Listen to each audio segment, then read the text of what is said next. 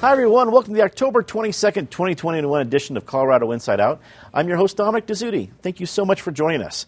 Let's get right to it. The Douglas County School District and a group of parents are suing Douglas County's new health department over an order that allows parents to get an exemption from mask requirements. The parents say the exemption option is forcing their children, some with disabilities, to face unnecessary health risks, which violates their children's civil rights under the Americans with Disabilities Act. Meanwhile, Adams County announced they will also be leaving the Tri County Health Department after Douglas County's exit, all but ensuring the dissolution of Tri County Health. Patty Calhoun from Westword, uh, we start with you. It feels like this uh, attorneys specializing in mask mandates have become a cottage industry in Douglas County. Uh, you have, uh, first of all, it was the uh, the the school district facing the order from Tri County. Then the county commissioners got involved. Now the the school district is fighting back.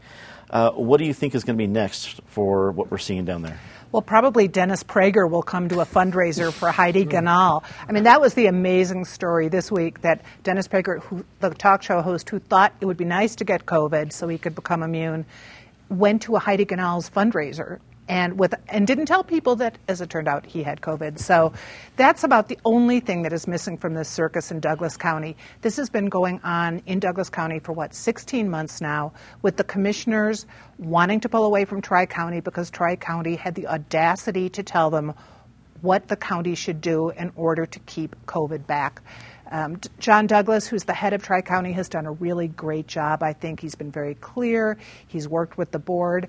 It's a shame that Douglas County decided to pull out, that Adams County is now deciding to pull out. They'll find out just as Jefferson County did. It's not that easy to start it up again. They've got 400 employees at Tri County.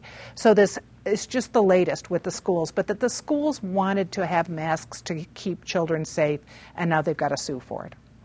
David Kopel from the Independence Institute and DU Law School. I personally haven't heard this particular legal angle before with the American yeah. Disabilities uh, Act. So, uh, as our esteemed lawyer at the table, uh, not to predict the outcome of a, a, lawsuit, but have you seen this angle uh, used yet? Yes, and it, it's related to uh, the, an angle the, the Biden Department of Justice is, is trying to use against uh, Texas and Florida for their, their statewide rules against local school mask mandates. Uh, I've represented plaintiffs in Americans with Disabilities Act cases, and I'd say this is not an impossible case to win, but there's a lot of challenges on the way. You, you can start with the point that they say, yes, our, our children have particular disabilities relevant here. They might be immunocompromised, and so not forcing everybody else to wear a mask raises the risks to them. If you say that's enough for a winning case, then it would also mean under the Americans with Disabilities Act that every school district in the country has to have a mask mandate for the same reason, because every district has kids with immune system disabilities. And you'd likewise say, have to say that every business, at least one that's open to the public, has to have mask mandates for the exact same reason, because people with immunodisabilities uh, are, are everywhere.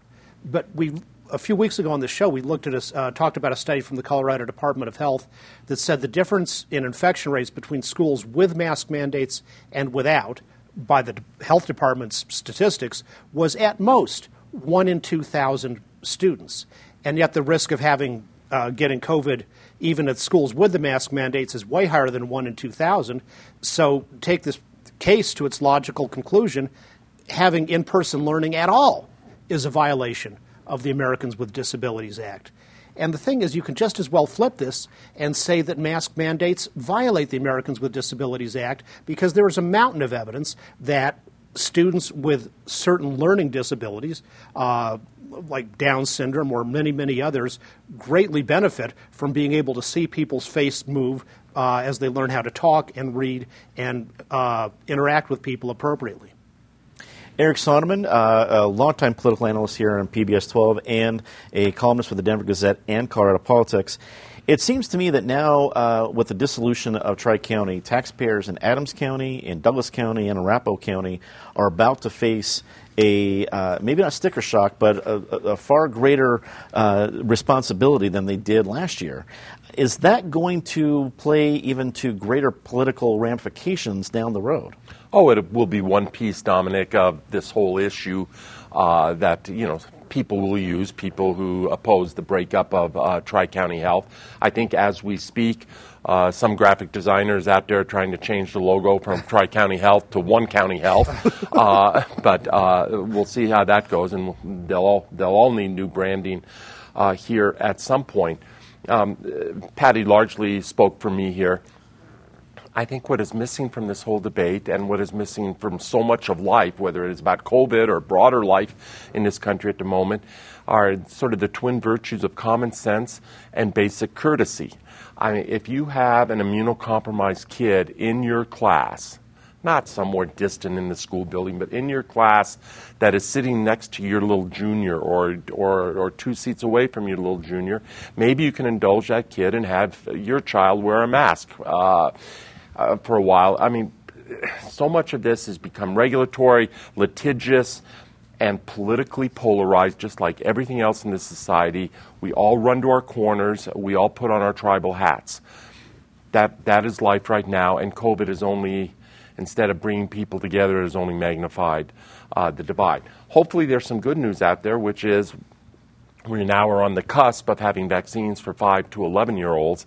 So hopefully, as those vaccines roll out, and I think they will roll out pretty quickly, and yes, there'll be controversy about those vaccines, and there'll be people who refuse to have their kids take the vaccines, but hopefully that will take some edge off of this issue and at least limits, uh, limits its applicability. Rounding out the panel, Omar Montgomery joining us from the NAACP Aurora chapter. It's great to have you back, Omar. Thank you. Uh, this is impacting Aurora pretty big. Aurora makes is in, in three counties, but yep. mostly in Adams and Arapahoe County. Uh, so this is going to impact Aurorans, uh, if that's the, the, appropriate word for plural people who live in Aurora, uh, uh, a great deal. What do you think? A couple of things. One, isn't Halloween about to happen? And these same people that saying they're anti-mask gonna be buying kids, gonna be buying Michael Myers mask and all this other. Just, just, just want to put that out there. With that stated, I think for the city of Aurora, um, they're going to have to have some serious conversations because we have to remember there's a part of Aurora that's also a little bit of Douglas County. Mm-hmm. So we actually have representation in all three counties. Um, I don't want to say what they should do, but what I am saying is that um, the city of Aurora, I think, is the largest metropolitan that makes up Arapahoe County right now, and they're going to have to decide how they want to move forward. Um, what are some of the options on the table? Do they become their own county? Mm-hmm. That's all. That's been talked about for a while, or do the other smaller municipalities within there join with Aurora and figure out how do we make um, a health a, a, some type of health administration that fits for what we have and what we do. But I will say this also. It's not just the kid that's sitting next to the kid that's unmasked. It's also when that kid goes home and has to interact with a grandparent or interact with other people that sometimes don't, that don't get brought out in these statistics. So I think um, we got to use common sense considering our beds right now in hospitals are filled to capacity we could do mm-hmm. better as a state.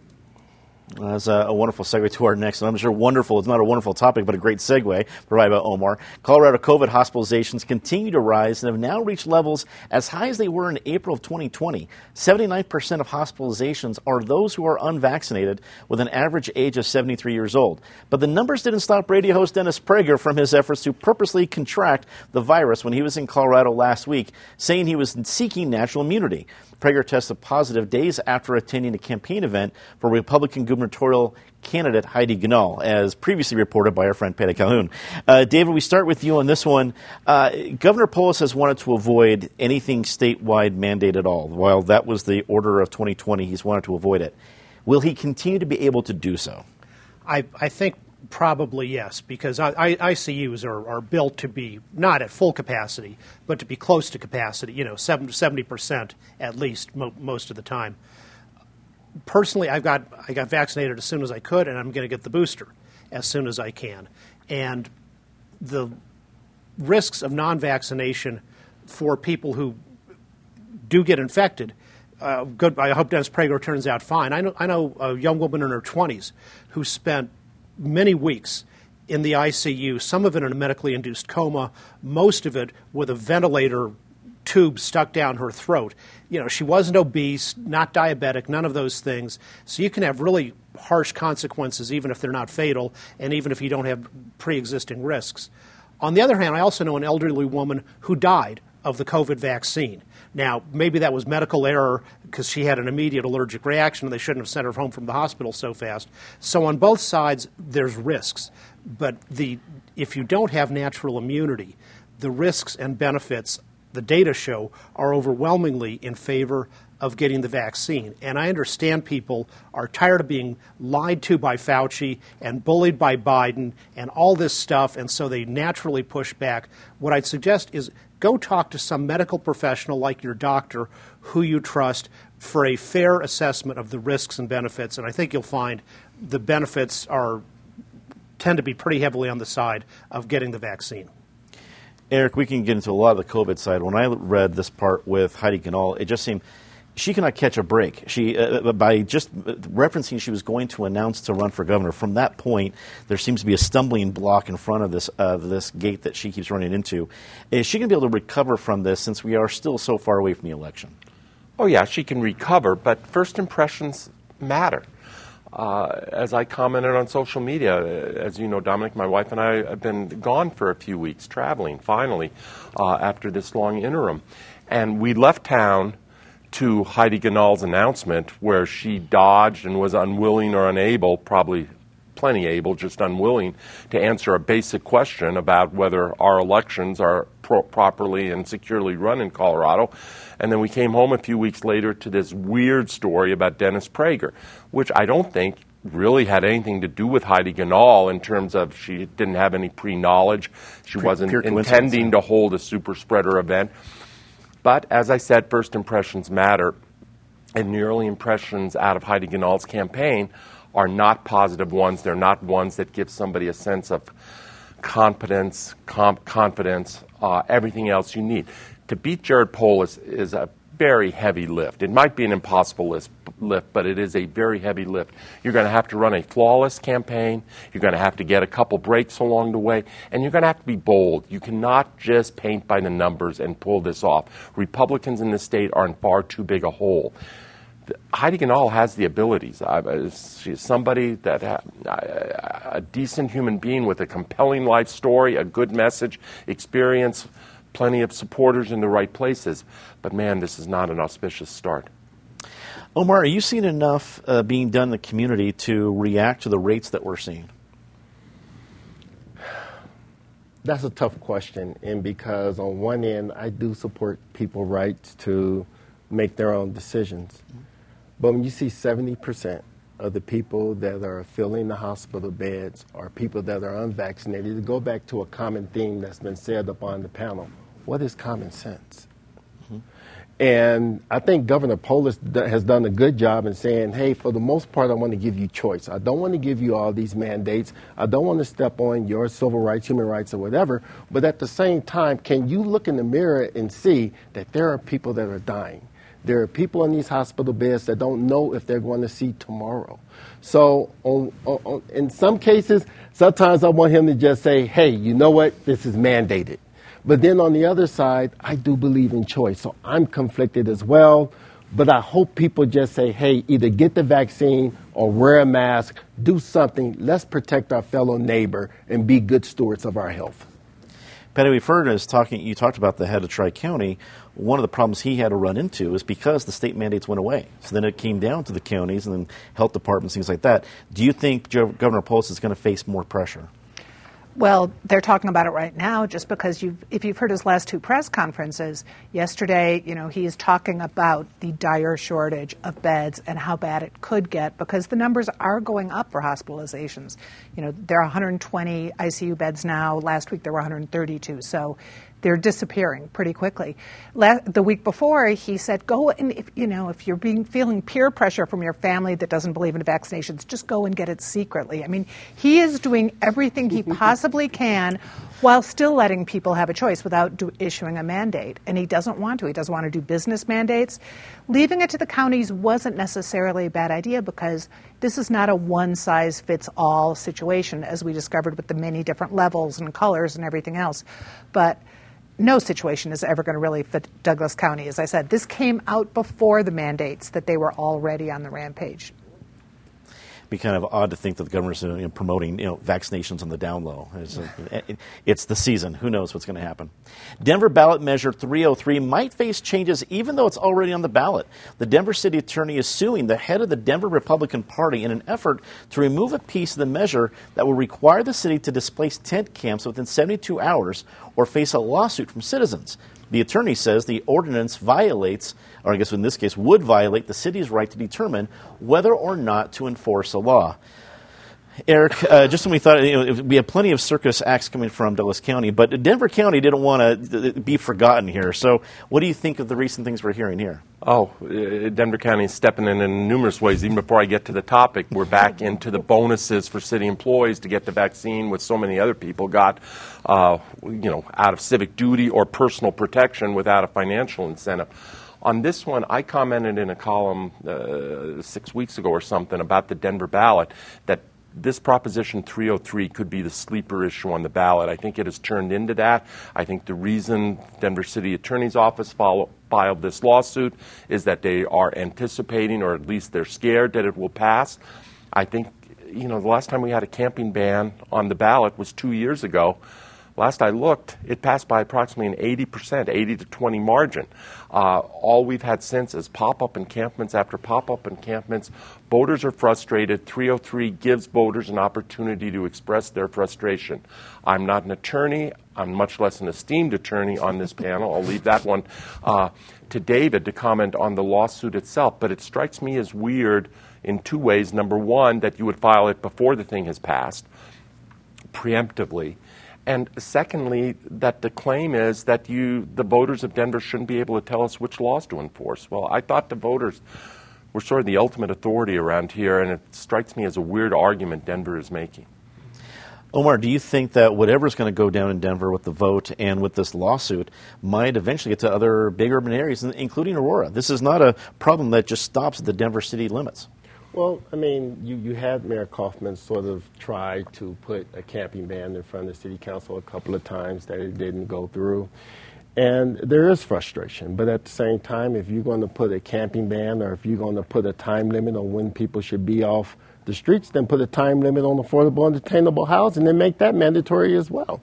Part of the reasons why is that housing, we're going up, they said the, by the end of this year, the average house may be about 500 or $600,000. Rent is about $2,200. Some of the people that are homeless or unhoused are the working people who are homeless and unhoused. So if you're going to put this out there, then force yourself to have affordable and attainable housing so that people can live with dignity. That's a great point, Omar. Uh, Patty, you're right in the thick of it as uh, one of our favorite Denver voters. Homeless Denver voter.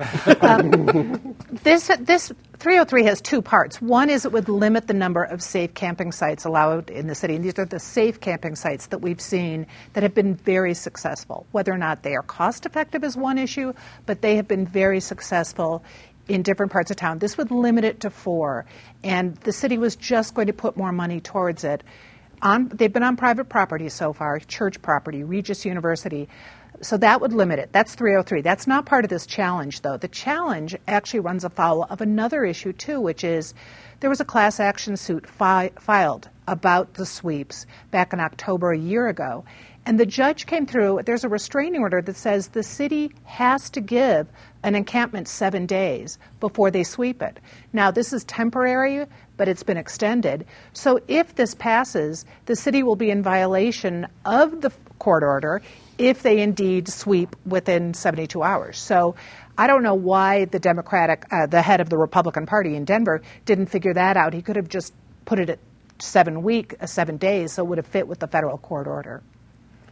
Let's get a quick take on this last topic. The Colorado Department uh, uh, Trans- I'm, I'm so sorry, David. I'm sitting here cutting you off. I didn't even give you a chance. My apologies. I knew you were afraid of what I was going to say. yes, in fact, it was, it was all part of a scheme. This is yeah. you can detailed in uh, the uh, Illuminati uh, newsletter available at DIA. David, your take on uh, what we are seeing uh, with this uh, upcoming lawsuit. The, the, courts have said that the citizen right of initiative is for legislative matters and not administrative matters. So if you don't like that the city is selling some land to a developer, that's an administrative thing. You can't have an initiative about that. So, similar argument here but I would say, which might succeed. On the other hand, this is something that creates a new law creating a right of citizens to sue when there is law enforcement malfeasance, which is kind of the same thing that the legislature passed in 2020 in a different involving different types of legislative of law creating a right of suit for law enforcement malfeasance. So maybe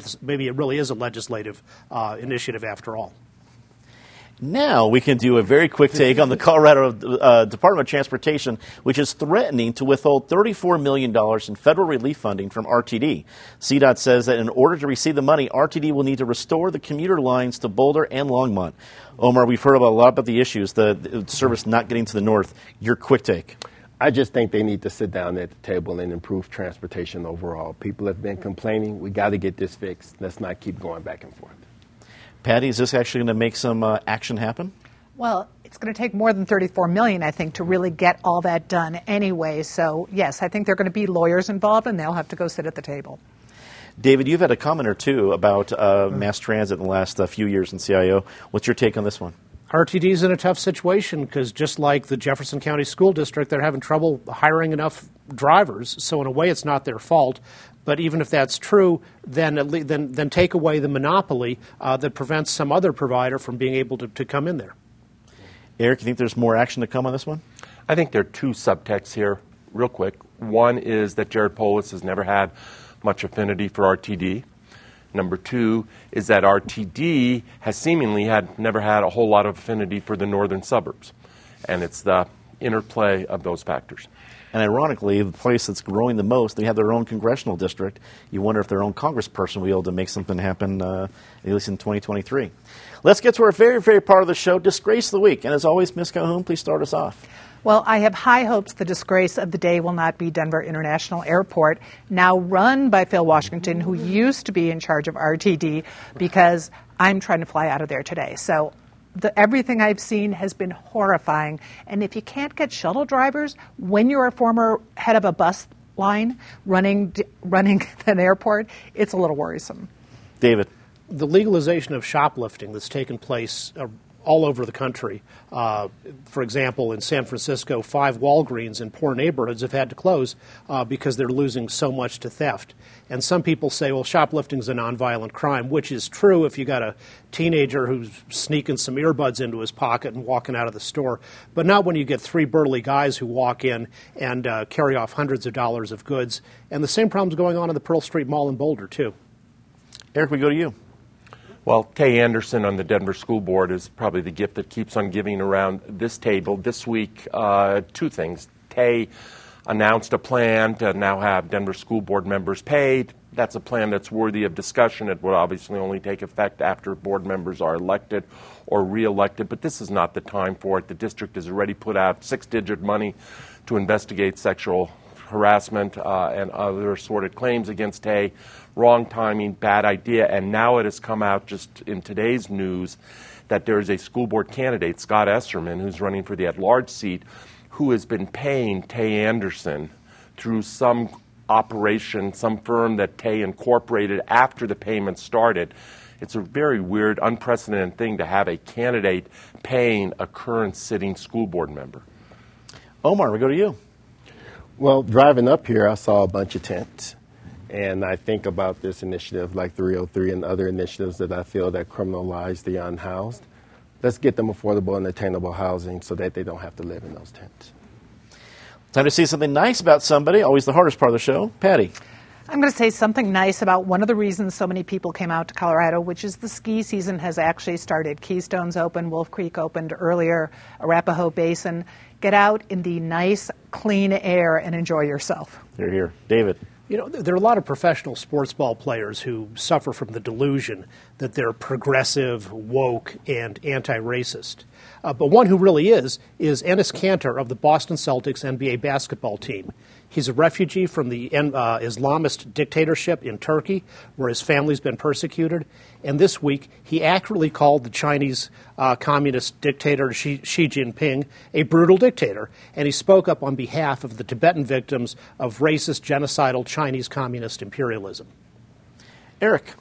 absolutely ditto and right on to what David just said. Um, I'm, I'm, glad glad he said that. Ed Sealover, a friend of ours, uh, uh, uh, presence around this panel frequently, was just named by the Society of Professional Journalists as the Colorado Journalist of the Year. Completely deserved, completely warranted, and congratulations, Ed. Here, here, couldn't second that more vociferously. Omar. Yes, um, there was an initiative um, uh, by the Aurora Police Officer, Officer Saeed and Iman Judah, to take clothes to the Afghan refugees that um, are living amongst us now to make sure they have winter clothes. So I just want to thank them for the work that they're doing and looking forward to continue to support their efforts. It's nice to see open uh, arms to uh, uh, new members of our community from wherever they're coming from. And some positive words about Aurora PD. Here, here. and I have uh, a, list of shout outs, so I'm, I'm glad uh, I want to be able to get in on the Say Something Nice.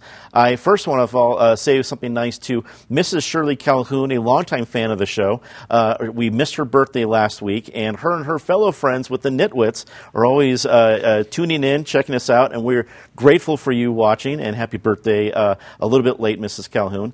of course, also want to say a little happy birthday in advance, the, day, the next day, to our friend Chad Adams on this this crew. He is a, a vital member of what we do uh, every week, and he's celebrating his birthday tomorrow. He's just a birthday thing. It's not just birthdays. A warm welcome, uh, welcome aboard to uh, PBS 12's new President and General Manager, Kristen Blessman. She joined us this week. It's great to have you aboard and with us, Kristen. And finally, a welcome aboard to our newest uh, uh, outlet, uh, KVNF, Mountain Community Radio, based out of Montrose, Colorado. We are on their program program every Monday at six o'clock. We're very excited to be a part of that, uh, and we've we've had a presence in the Roaring Fork Valley. We have a presence now uh, throughout the southern part of the Western Slope. It's great to have all of those listeners uh, and viewers joining us. So thank you for being a part of the Colorado Inside Out Network. And that is indeed all the time we have for these shout outs and for Colorado Inside Out this week. For everybody here at PBS 12, I'm Dominic Dezzutti. Thank you so much for watching. Good night.